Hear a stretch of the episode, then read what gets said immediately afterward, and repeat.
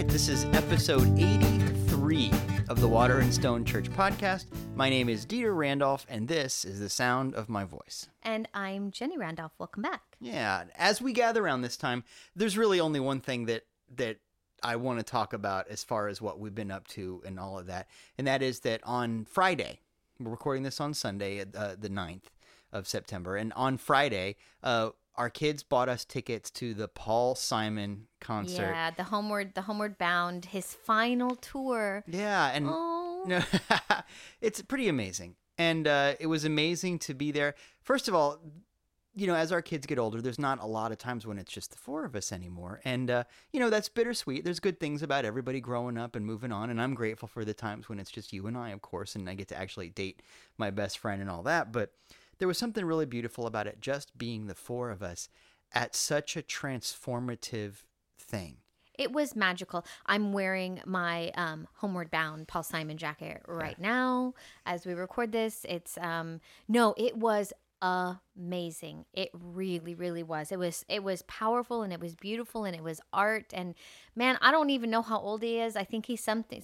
70s something I don't. like I have that no idea. no idea it doesn't matter i don't care It doesn't matter, and it didn't. But I know that he's been doing it for a really, really, really long time. when he was he's- even talking about starting he was starting in the 50s when he started really writing songs and recording music and all of that so i just just think of that this is more than a yeah. half century of art and and you know it was there was no opening act it was just paul simon and i don't know there must have been 30 40 musicians on the stage at different times a lot of them anyway all kinds of stuff and you know i grew up going to heavy metal shows where there'd be like a mechanical dragon and lasers and fireworks and smoke machines and parts of the stage would move around and all that. And there's a place for that. I don't mind the drama of that. But the only drama really was just all of the just the music yeah, and it was so beautiful to see people at that level. It's you know i'm not into sports but i guess if you see an athlete who's at the top of their game for example or you know somebody just doing something amazing in that level somebody working without a net so to speak and here is a master. And it was rock and roll and it was folk and it was poetry and there was so much different things going on there and i you bought that uh the sweatshirt and the kids each got a t-shirt and i got a book of his lyrics which is really basically the size of a phone book because um nobody writes like that right. and it touches on one of the things that, that you're going to hear in a minute in the uh, in the audio of the lesson where we get to a place where we go i don't know what this means but i know that it's beautiful Well, and it doesn't really matter. It it it was just, you know, there were so many favorites, and I knew all of the songs, and I'm such a fan. And you know, if you're in my house for two seconds and I'm in the kitchen cooking, that's my music that I cook to. So it's like. You know, so it's really it was beautiful to see it live and I just oh yeah, so grateful. It was so much fun and like you said it was really really so fun to see it with the kids and everything else and um and you know, more than 10,000 people along with us Yeah. that were there and you know, and you all of those people, you know, believed enough in something to show up. Right. And I thought, wow, you know, it kind of it is as silly as it sounds or as you know gooey as it sounds or maybe you know i don't know maybe more pollyanna like you mm-hmm. know put my put my rose colored glasses on if they can show up for that kind of things it means that they can show up for when it's really important and Yeah. and there's hope and there's beauty there so it was it was you know it was good it was really really good Yeah, so part of my takeaway was is find a thing to show up for in your life. Find a thing that is just beautiful. That you don't have to know why. Music doesn't make any sense. I've talked about this many, many times. And here is uh, not just Paul Simon, but all of these musicians and artists who have come together. And here we are as a community, the Tampa Bay area, um, to support that. Mhm. Find a way to support something like that. If we can come together about that, we can come together about a lot of things. But if you have a chance, if Paul Simon's coming to your town, highly recommend Oh, it. yeah, easily. I've been to a lot of concerts. well, i was gonna ask easily the best concert I've ever been to. what was your what was your first concert Oh, it's embarrassing. My first concert was Def Leppard. Uh, you know, photograph Rock of Ages. I even bought one of those British flag T-shirts at the lead singer Joe Elliott. Oh, Uh, wow. oh boy. Uh, but yeah, not great. Not great. we but well we we you know i mean yours was what the Allman Brothers. Yeah, I saw see? Red Rocks, Red Rocks, Colorado. The Allman Brother, Yeah. Brothers were my first No, I concert was- that I went to. So this is like my this is my crew. Yeah. You know, for well, sure. you know, it's one of those things where I I think that one way or the other, find something that is that speaks to your heart. And it was so funny because it was the four of us, and we had really good seats. And uh, I was watching our children as musicians, as technicians, watching them watch. You know, obviously they appreciated the art of it, and there was there was some times when music brought me to a, a teary place, and there was my daughter who's wired just like I am, and Rain and I cried at the same times during the same songs, and I love that connection.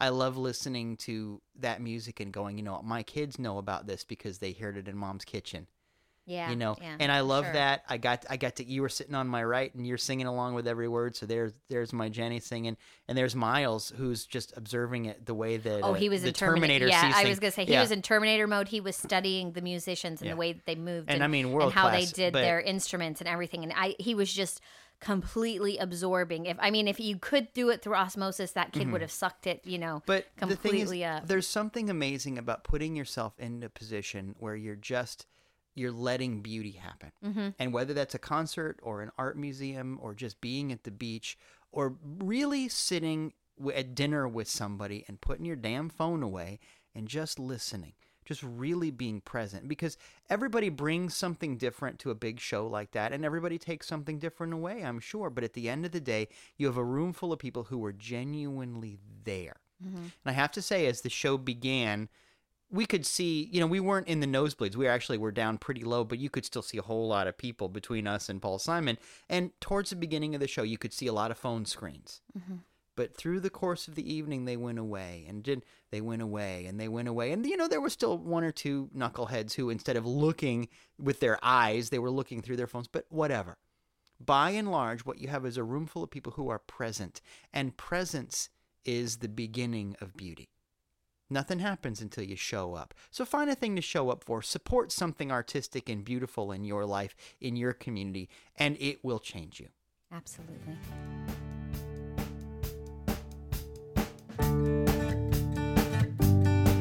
And now we'd like to share with you our Sunday worship service for September 9th, 2018. The title of the lesson is called Why Not? And it is number six in our sign series, which is all about the recorded miracles of Jesus. So our scripture for today comes from John 9, 1 through 3. As he passed by, he saw a man blind from birth, and his disciples asked him, Rabbi, who sinned, this man or his parents, that he'd be born blind? Jesus answered, It was neither did this man sin nor his parents, but it was so that the works of God might be displayed in him. Is how this works. This piece of scripture deals with the question that comes up so often. It's the why question. It's the who did it question. Whose fault is it kind of question. It's so tempting to go all CSI Miami and try and figure out whose fault it is. Can we dust for error thought in this situation? Who did it? And I get it. I mean, it's tempting. It's tempting to go to that place, the why place. Everybody in this room has had some moment where something happened and we scream at the heavens, why? Whose fault is this? What did I do to deserve this X, Y, and Z? Everybody knows that feeling. When you're up in the middle of the night and you think you're the only person on the planet who's awake. The only person on the planet who's dealing with that financial or that health or that romantic or that whatever situation. The question, of whose fault is this, is, is not a natural question. We've kind of been trained to do the detective work on that. I get it. And especially in a world where here at church we talk about getting back to cause. Not fooling around with effects, but getting back to cause. There's a temptation to ask why. The disciples mean well. The word ought to mean, it means something like stupid, but it ought to mean they meant well. Over and over again, they do the goofy thing, and Jesus goes, Guys, come on now, no, no, no, no, let me fix this for you. And this is one of those situations, because they think they're being really cool. They've seen too many procedural police shows, and they go, Whose fault is it? Let's figure this out. We're gonna we're gonna do the detective work on this. We're gonna figure out whose fault it is. And again, Jesus goes, guys, not the point. Not even helpful. Because here's the thing. It's tempting to ask the why question, the whose fault question, the blame question. But if you look for blame, surprisingly enough, all you find is blame. If you look for blame, if you look for fault, you're going back into the past. And your solution ain't there.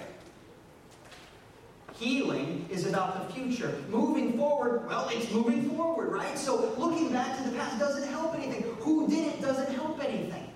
It seems like it would, but it never does. The why question has never brought peace, has never brought learning, has never brought healing. It seems like it does, but it doesn't.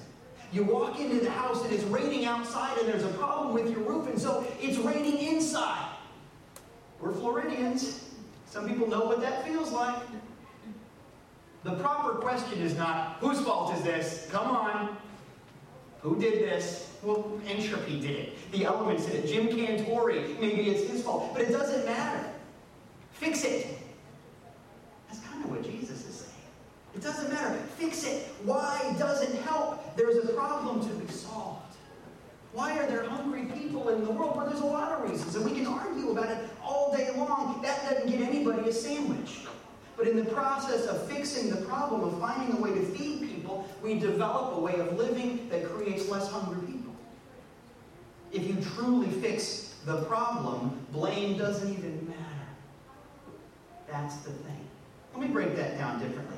If you have a problem, if there's something you're going through in one way or another, whether it's romantic or healing or financial or whatever it is, it's a thing that happened. Right? We can all agree on the broadest terms. A thing that happened.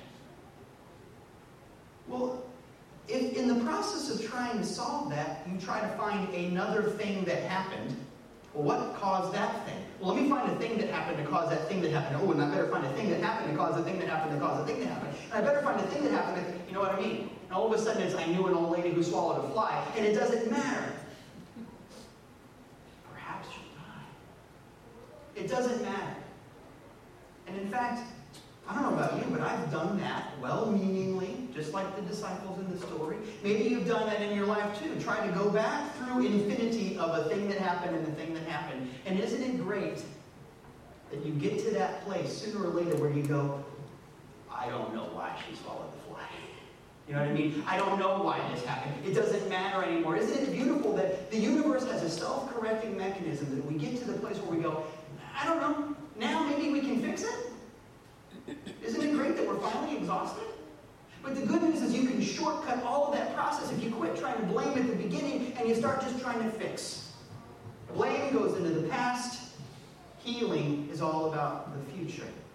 And so as it turns out, the question is not why.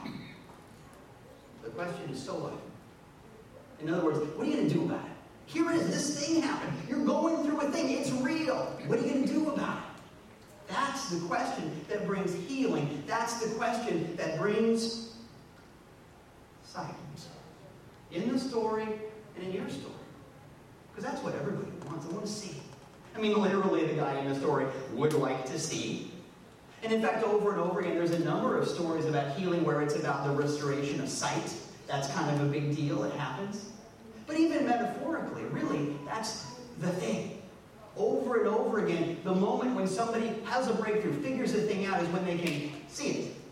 Saul on the road to Damascus becomes Paul when he can see. And how many romantic comedies, how many Nora Ephron movies are? Oh, it was that person all along, and now I see them for who they are. I mean, it's every story. Victory is embodied in the power of sight. Over and in fact, we know it's, it's doubly important because Jesus says things like the eye is the lamp of the body all the time. In other words, what you see is what you experience. And you can try that at home. Pay attention to what happens when you see problems everywhere you go. When you see issues, when you see that it's not good enough, it's not really smart enough, there's not really enough money. See what happens if you decide to complain about everything. Actually, don't try that. It's. I've tried it. Maybe you've never had. Don't do it. Don't, don't start complaining. Because everything is like everything. If you practice complaining, the universe will go, oh, I guess that's what you want. Let me give you some stuff to complain about. Or, what happens when you see solutions? What happens when you see an opportunity for healing? What happens when you go, I don't know how this is going to work, but I know it's going to work because I got this far? What happens? If you decide to be solution oriented, if you decide to walk on the sunny side of the street, life will give you more opportunities to do that. The eye is the lamp of the body. What you see is what you get every time. Every time. So what do you see? And that's really what everybody wants. I mean, think about it. Think about those moments when, when you could have anything and you have those moments where you feel like you don't have anything at all. The moments of desperation are the moments when we say to God, I just don't see it. I just want to see. I don't understand. I just want to see. I don't get it. I don't feel it. I just want to see. When God goes to King Solomon and says, What do you want? Solomon says, basically, I want to see it. I want to have an understanding heart. I want to, I want to see. That's what you want. Whether or not it has to do with something that glasses could help with or not, what you want is the ability to see. Over and over again, when someone understands a thing, they go, I see. They don't mean I behold it with my ocular capacities. It's not a retinal thing. Bless you. You know what I mean? It's, that's not what people mean when they say, I see. They say, now see here. When you see a thing, or I just don't see, they don't mean it's dark. When you see something, it means you agree with it. You connect with it. You have a bond with it. You agree. And so the question that brings about every healing in the world is the question of what does it take for you to agree with God? Because you and I know how God sees you. We've talked about this. We've covered it amply. Good and very good and all of that. You know how God sees you when you have those moments of victory in your own life and in your own heart, when you're in the zone, when it works. Human dignity, beauty, and honor, and grace, and art. You know how God sees you. If you want your healing, all you got to do is find something that will help you see yourself a little bit more like that. That's it. That's it. Some little thing. So the question becomes what's it going to take for you to decide to see yourself that way? What's it going to take? And for different people, it takes different things. I don't know about you, but I've been through some stuff. maybe it's just me. Or maybe this room is full of stories of people who have been through some things. And that's what it took to get them to a place of maybe not perfection, but a place of, you know what, there's got to be a better way. What does it take for you? And it's really interesting because in the story it takes something kind of weird, right? Do you know the story? Well, don't worry. It's okay. You came to the right place. I've read the Bible a couple times. The disciples go, whose fault is it? And Jesus goes, guys, you, you don't get it. Stop it. Put it down. Put the man down. Back away. He goes, this is so that there can be a healing. But then Jesus does a weird thing. There's all kinds of healings. We've talked about a lot of them. Jesus doesn't even go to see the man's son who's sick. Remember that one? And Jesus goes, Your kid's fine. And he's fine. Jesus at the pool at Bethesda, the guy who can't get up, goes, Jesus goes, Do you want to be well? And the guy goes, Yeah. And he goes, Well, then get up. No magic, no hocus pocus, no nothing. No special thing that you do or say or put on. And yet, here in this story, Jesus says, okay, you want to see, here's what we're going to do. And he spits on the ground and he makes some mud and he puts it on the guy's eyes. I don't know, it's like a nice pore cleansing. Jesus is trying to get a job at Ulta. And he's. he does that thing. Very refreshing. And he says, go and wash in this pool. The pool's called Siloam. Go wash in the pool of Siloam and you'll be fine. And the guy goes and does the thing, and he's fine. But we have to ask ourselves, what's the deal with the mud?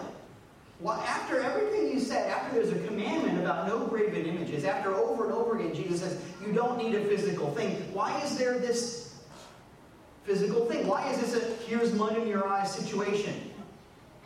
I don't know if that's where that comes from or not. Who knows? The toasting mirror. But anyway, what is that?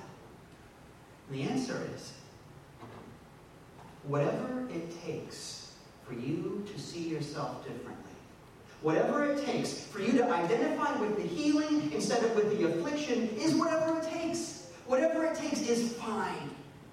Do the thing that gets you out of your way. Because until that moment, that man who had been born blind saw himself by his blindness. This is the truest truth about me is my problem. Maybe we all know how that feels sometimes. But the thing is, if you see yourself that way, it's very hard to get fixed. It's very hard to find love if what you're trying to do is apply love to a broken heart. Because all you see is that I'm a broken heart. You can't really fix that until you decide that that's not who I am. If you decide that I'm going to apply prosperity to a poor person, you're still thinking of yourself as a poor person. You're never going to get where you want to go. If you think I'm going to apply health to a sick person, you're never going to get healthy until you see yourself So, what do you have to do to see yourself as someone who is not what you might have always thought you were? This miracle is a lot like another miracle we know about. In that wonderful scripture, the, the movie Dumbo. think about it, actually, it's the same story. Did you know that? Dumbo was born with this affliction. Who sinned, him or his parents? We don't know. We do know his mom's pretty cool. But that's not it. But he's born with, come on, you know the story, right? He's born with these ears. And it's his affliction, it's his problem. He can't ever possibly solve it. And he goes and he sees the crows. And there's some problems with cultural sensitivity, and I'm not apologizing for that. We got to grow up out of that. But anyway, something happens. And the crow, you know the story. You've seen the movie, I? Okay. We can put it up. Anyway, the crow gives of himself in the same way that Jesus spits on the ground. The crow gives a feather and says, Maybe you're not what you thought you were. Maybe this is the beginning of you being able to fly. And that feather, just like that mud, is what it took for Dumbo to see himself not as someone with an affliction, but as someone who can fly. What does it take for you? Now, here's the trick don't get stuck with the feather. The miracle for Dumbo doesn't happen until he lets go of the feather. The sight doesn't come back to the man who had been born blind until he washes the mud away. It's time to let go of that thing, to give thanks for it, and move on. And this is the universal story. I mean, Oz didn't give anything to the Tin Man that he didn't already have. That's a song. It's right after Sister Golden Hair on the CD. it's the story, right? Over and over again. It's the story. But it's a story of what does it take for you to see yourself differently. That's what it's always been about. When the guy gets back after he's gone and washed in the pool, he comes back and all of his friends and his family are there and they don't recognize. Because they saw him as sick too. And it's not like Jesus also gave him a makeover. It's not like the first thing he did after he, oh, I can see and I've got to do something about this hair. It's, that's not what happened. Yeah, thank you. Bailey like that. Thank you very much. His friends didn't recognize him because they saw him as someone who was How do your friends see you? Ask yourself. By the conversations that you have, by the interactions that you have, do I reinforce the idea that this is who I am as a person with problems? I mean, everybody's got stuff they're growing through. There's nothing wrong with that as long as you're growing through rather than being defined by. Ask yourself, by the things that I say, am I helping my friends and my loved ones see me as someone who is afflicted, someone who is broken? How am I helping? Or am I helping people see me as healed and whole? How am I helping? Because what you see is what you get. And as it turns out, you are not defined by your sickness, by your problems, by your stuff, because it won't be there and you'll still be you. Someday, whatever it is that you're chewing on will be in your rearview mirror and you'll still be you. So that's not the truth about you. Everybody in this room has had stories of incredible victory, of triumph over the odds. And I need you to know that those moments are the truth about you coming out. That's who you are. you are a hero. You are victorious. You have the power to do it, whatever it is. Just find a way to connect with that, to agree with that. When something good happens, the doctor says, I don't know, I don't have any explanation, but you're fine. Or the good parking space happens and everything in between. Find a way to go, I see. I agree. Because that's how you get more. But that requires letting go of something. It means not being comfortable with being broken anymore.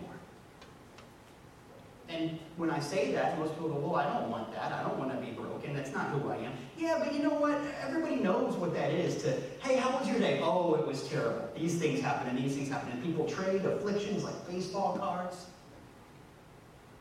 Doesn't help anything. In fact, it hurts. Decide that that's not who you are anymore. Decide that there is a different way to see. And decide that you don't have to be broken if we're going to get anywhere in this church, in this religious movement, in this whatever it is that you want to call it, one of the things that has to happen is that we have to decide that problems are not some kind of punishment for messing up. Think about it. I don't know where you used to go to church. you didn't start here. I think only Bailey started here. I don't know where you used to go, and I'm not here to compare and contrast, but I do know that, that it might be that you came from a place that said, if you have a problem in your life, it's because you did something bad. Which leads to you to finding yourself as bad, which leads to what, more or less problems? Right? Mm. It's great if I want to keep people coming back, but it's not really helpful if I want healthy people in Spoilers. God doesn't punish anybody for anything any more than gravity punishes you for getting back on a skateboard after 20 years. Don't ask me how I know that. It doesn't work that way. Life happens, stuff happens. You've got growing places because you're growing. It's nothing to be ashamed of. You didn't do anything wrong, you're just living. And maybe you dealt with something and not in the best way, but you know better now, so do it better now. That's all. You don't have to carry that around with you. It's not the truth about you. And that's the lesson that the disciples have to learn. And it's the lesson that the Pharisees have to learn. This is also a noteworthy miracle because this is where the Pharisees, the authorities, start building a case against Jesus. Like they have files now. They had to invent files, and now they have files. And they go and they get the guy who had been born blind. Now look at the Bible doesn't even give him a name. At the beginning, it's the guy who was born blind, and then they start calling him the guy who had formerly been born blind. It's like the artist formerly known as the guy who had been born blind. Yeah, they're not all good jokes. Anyway, they, they, uh, the, the Pharisees get the guy and they go, Who healed you?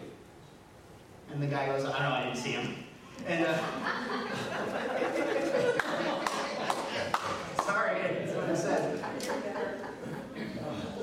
like, it's Jesus, right? Yes, it was Jesus. And then the Pharisees go, but it couldn't be Jesus because Jesus is a sinner. It couldn't be Jesus because Jesus breaks our rules, and God doesn't listen to somebody who breaks our rules. Heroes aren't people who break rules. And if this was a movie, this would be the part where the guy who had been born blind looked at the camera. Because think about every hero you ever had. By definition, they break rules. By definition, they go outside what other people expect. They go outside of what the convention is, the common way of doing things. And yes, Jesus broke the rules all the time. That's how healing happens. Because maybe the rule is what society agrees on is that some people are supposed to be sick or poor or hurting. How many times have you heard people say, oh, that's the way the world works, that's the way the cookie crumbles, that's how it is, that's life? Who says? Because you and I have seen amazing things, incredible growth, real victory. Yeah, the Pharisees go, well, it's you're defined by your sin, by your problem, by your affliction. And the guy goes, Look, I don't know. All I know is I couldn't see. Now I can see. That's all I know. What do you know? You've been through stuff. Some of it you have gotten over. Some of it you have gotten past. Thank you, God. You got past that, whatever it was. That's just the beginning. How does it work? Whose fault? I don't know. It doesn't matter. All I know is we were blind. Now we see. The Pharisees, they don't get it. They kick him out. So who's blind in this story, really? You and I have been through moments where stuff happened. We can blame ourselves. We can live a life that is complaint based. We can find ways to live in the hurt and live in the anger and stay in that. But even the disciples know better than that. We can decide that, that in order to find my healing, I'm going to find fault. but it never helps. Jesus says, guys, stop the detective work. Your problem. Because he's talking to us. is here so that you can grow. That's all. Jesus puts the mud on the guy's eyes and he tells him to go to the pool of Siloam. Did you know that the word Siloam means sent, like he sent a letter? I mean, talk about hitting us over the head with the meaning of it. The word means sent. So here's the math on this. You ready? What if your challenge, we're not even going to call it a problem anymore. It's a challenge. It's something you can rise to, something you can do. What if your challenge is the thing that you were sent do? What if it's not your affliction? What if it's the way that you shine? What if it's the ears that help you fly? What if it's the way that you see? What if that problem isn't, isn't some kind of a punishment because God happens to love you? What if that's how you shine? What if life doesn't have to be spent fighting a thing or running away from a thing anymore? What if life is about saying, yeah, you know what, here I am, I'm going to do this? I'm not saying you have to live with your affliction any more than you have to live with the blindness in the story. But I'm saying when you face it, when you find a way to say, you know what, bring it on. You know what, even, thank you. Something can begin to change. You begin to connect with something. You can begin to look at your life and go, I see. Because you know, your life has had amazing triumphs. And your life has had amazing challenges. The people in this room have thought through and been through and grown through and loved through so much just to get here. But here you are. Let us all get to the place where, just like the blind man who is no longer blind before the Pharisees, let us get to the place where we can say, Look, I don't know how any of this works. Good, bad, or indifferent. I don't know how any of this works. I don't know where it came from, but I'm not interested in the past. I don't know what this means, but I do know that it's beautiful. And I'll take every moment of it. I'll take the successes and the failures because all of it has brought me here. And here is the moment where I know who I am. Finally, here is the moment where I see all of it. All of it is beautiful. That's when we rise above. That's when we get. That's when we see. That's when we find love. And that's when we get free. Because after all, freedom is a choice. Thank you.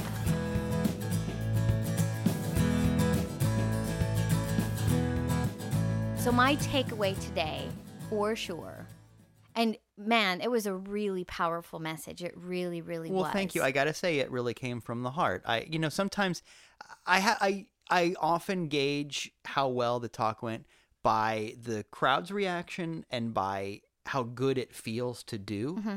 You know, because you can feel if there's a. I don't want to sound too uh, hokey, but you can feel when there's a blockage when it's not flowing well, I right. think you know, I think when it comes from your head or your intellect it's very mm-hmm. different from when it comes from you know that feeling place and i think it's a nice combination but they're they are they're more powerful when they come from from Right. that from that space and there was definitely it felt th- th- it came from my heart today Yeah. so i'm glad to hear that it seemed people seemed to enjoy it. we had some good good laughs today we had a lot of fun this morning Yeah, it really was. But I think the takeaway is just because you have problems in your life, like everybody on the mm-hmm. planet, it doesn't mean that you did anything wrong. And even if you did do something wrong, it doesn't matter. And that is the big lesson. It's like move on. Stop d- doing archaeology on how you got here, why you got here. I mean, there's something to be said for going back and going, wow, I'm not going to do that again.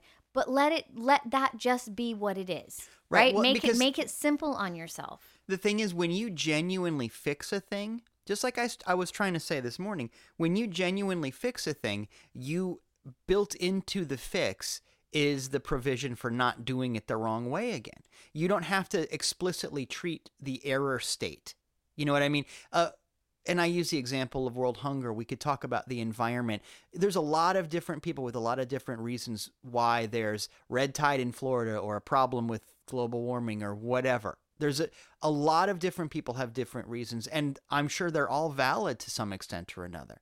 But at the end of the day, the question is not whose fault it is, is it? But rather, what do we do about it? And in the course of living differently, living better, we stop doing the dumb dysfunctional things and you can take that to a global level or you can also go whose fault is it that i'm out of shape who cares if you start eating better and you start exercising, built into that, well, you already you're not going to break the thing that you fixed.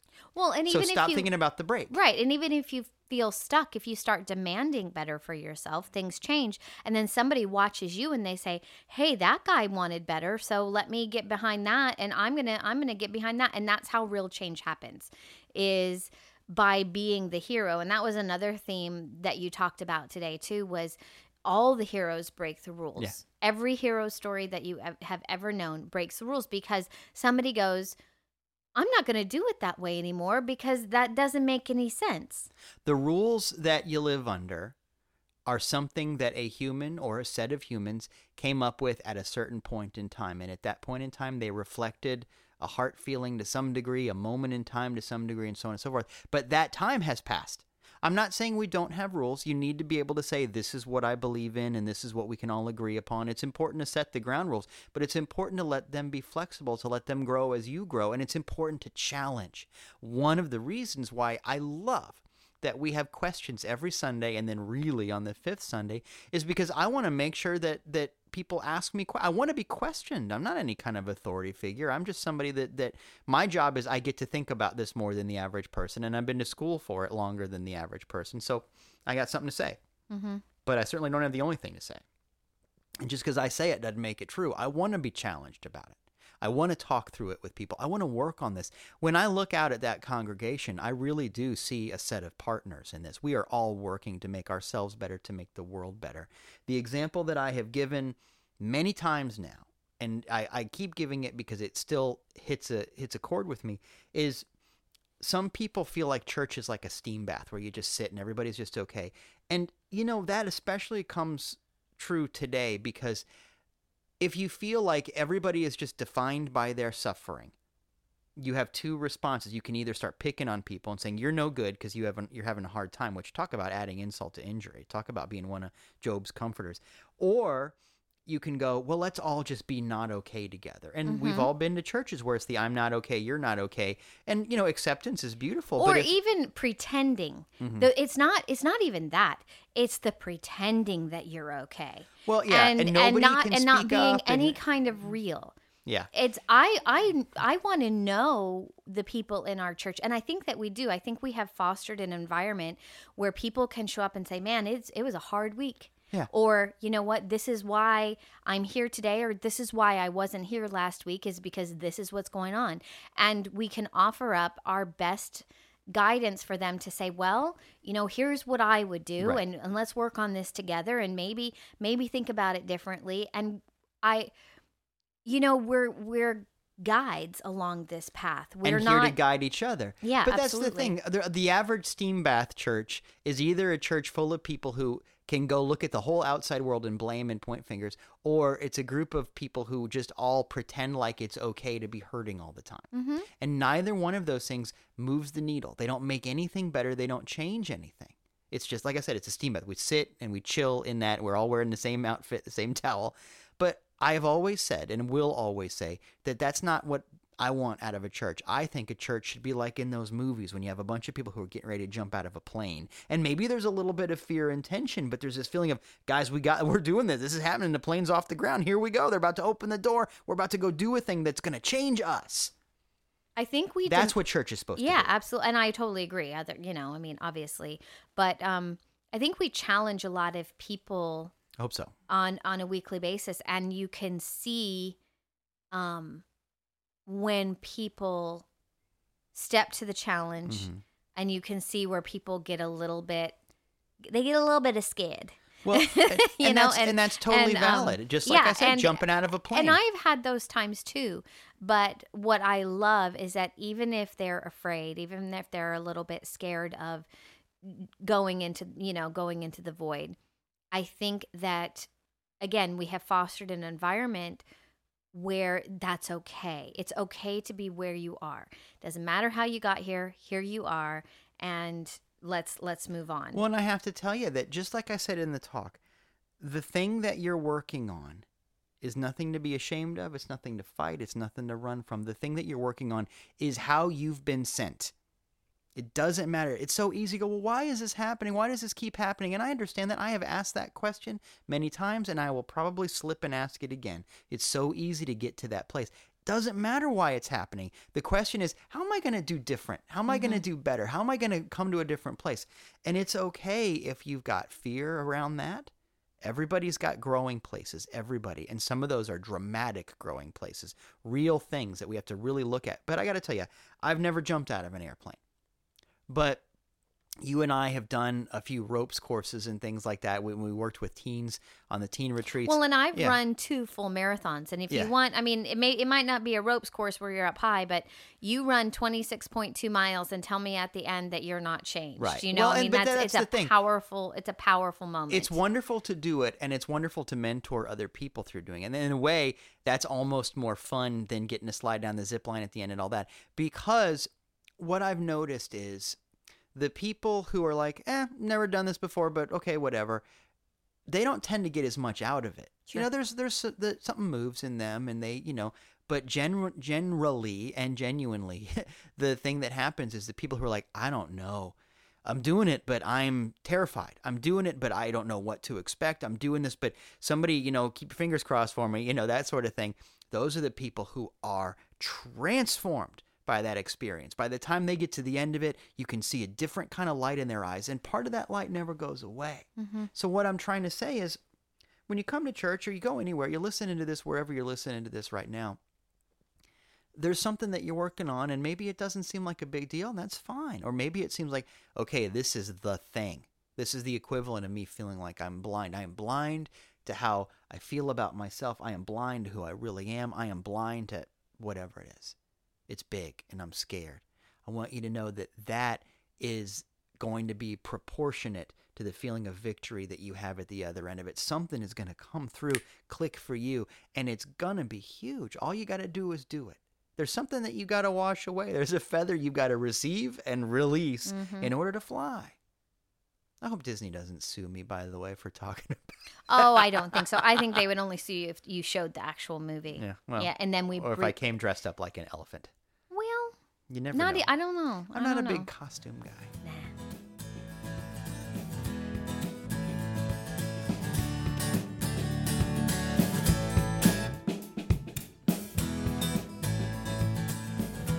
Now it's the part of our podcast where we check it out. Check it out. Yes, we check it out. And if you've made it this far, that means that you want yay for you. You've Um, pulled the chute. You've done the free fall part. Here we go, drifting slowly homeward. but it also means that you might be interested to be involved in the things that we are doing. So there's so much that we do on a weekly basis, and the best way to find out about all of that is to go to waterandstonechurch.com. There you're going to see a gather page, and it talks about every time we get together. So our Sunday services and our um, Sunday sunset things and our sunrise walks and every volunteering opportunity in our service projects, all of it.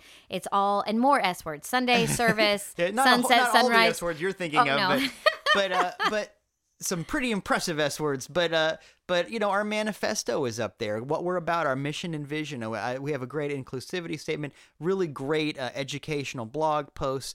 All kinds of cool things, but check out that calendar, that gather page, especially because there are maps and directions. We talked this morning about how we're doing a beach cleanup towards the end of the month, and uh, the map to the where we're doing the beach cleanup is right there on the website. Go to the calendar and you can get everything that you need. And I really want to draw your attention not just to the calendar, not just to the blog, which is really cool, but also at the top of the page there's a link that says watch. And you can watch our YouTube channels. And we put out uh, snippets, like sort of a greatest hits of every Sunday talk up there. There's some classes that I've taught about how we do prayer, for example, and a bunch of other things that are really, it's a good place to start where you go, what do these people believe it really? What's it all about? Because we can't always be that linear and on a Sunday morning. And you can take a little bit more time and sit down and really think about some of the stuff that we're really thinking about. But I really want to draw your attention to the other YouTube channel we have because they've just started a brand new season. Yay, we started season two this last Friday, September 7th. Um, our first video went up. This month, we're talking about all kinds of kid food, but adult versions of kid food. So it's like, Kicked I'm, up, I'm- churched up yeah, kid food, yeah. churched up kids food. So, um, Go watch it. There's some really powerful lessons um, and some really good recipes Oh, that you're going to No, want to put this is into action. well. I got to tell you, I'm as you know, I love kid food, yes, you do. food. You were it junk actually you were my muse. Yeah, for- I started it by go. Yeah, because I don't know if this is a regional thing because I grew up. I'm from Missouri, but I grew up in Iowa. You know, I, I started my earliest memories are in Iowa and all that, and my parents didn't move uh, to Florida until I was almost ten years old. And uh, so I have I, I'm an Iowa boy. I like to call myself me and uh, Captain Kirk Iowa boys. But anyway, I don't know if it's a Midwest thing or what, but I grew up with Beanie Weenie. And that's a kid food, and you can still get beanie weenie in a ca- like Hormel or I one think of those you can. I'm not sure. it's disgusting, you know. But anyway, I loved it. It's just baked beans and little hot dog pieces or whatever. And I remember uh, a while back mentioning that to you, and you said, "Well, let, let's see if we could do that and have it not be awful, and do it in a way that an actual adult would enjoy, and it would be Mm-hmm. actually kind of gourmet and really good, and and vegetarian, of course, and all that. And man, oh man, I know you almost took a knee right there. yeah, I was like, I'm gonna marry you again. it's it's gonna happen. We're gonna all over we're beanie gonna weenies. I'm gonna yeah, we're gonna double marry ourselves because man oh man. Um Anyway, that happens lots- to me a lot with you, by the way, but not lots just of good food. recipes for this month. Go check it out and um and subscribe. Subscribe to both of the channels. That would be really really great. Yeah. But the number one thing that you can do is show up on a Sunday morning. Yeah. That is really where it's at. We meet every Sunday at 11 a.m. at USF St. Pete Harbor Hall. The address there is 1000 3rd Street South, and it's right on the water. It's right there's so many It's beautiful beau- boy, it was sailboats. so pretty today. It was Yeah. gorgeous today. Yeah. So come by, check out the water, stay for an hour, stay for a very powerful service. If you if you've listened to this service today and you can feel how moving and wonderful it is, I want you to just take a minute and imagine what it would be like if you were in the room with all the other like-minded people. Just like we talked about with the Paul Simon concert, come and be a part of a community, come and be a part of something. And start here, start with us, because I guarantee you it will be life changing. So show up 11 a.m., USF Harbor Hall. And if you want to know more about some of the stuff that we're doing, you can just text. Text I am ready. I A M R E A D Y, one word. I am ready to 84576. If you text I am ready to 84576, you'll be in the loop with our text messaging system. It's how we send out our newsletter. It's how you get the the up to the minute news about what's going on. And we don't send a lot of texts, maybe one or maybe two a week, but usually just one a week about the newsletter. But sometimes it really comes in handy if there's a change of venue or time or if there's something about an imminent service project or anything. There's a lot we're doing, and it's a great way to be in the loop. So text I am ready to 84576 or go to the website, waterandstonechurch.com, and you'll know what you need to know.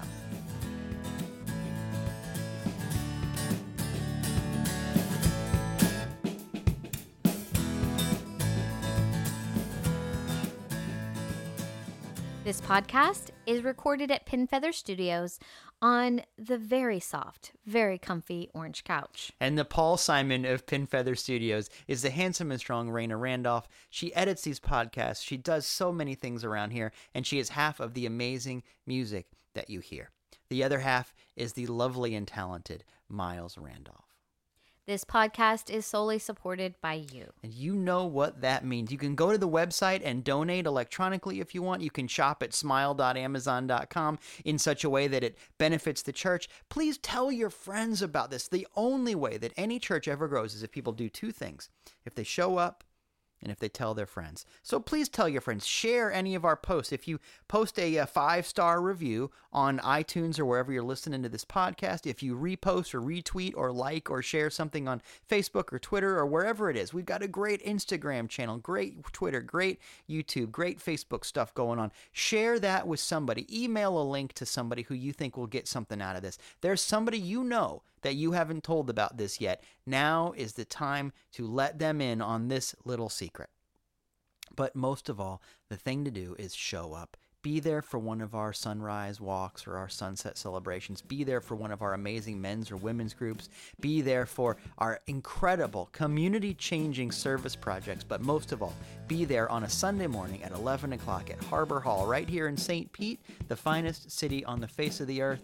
And it is fine because you're there.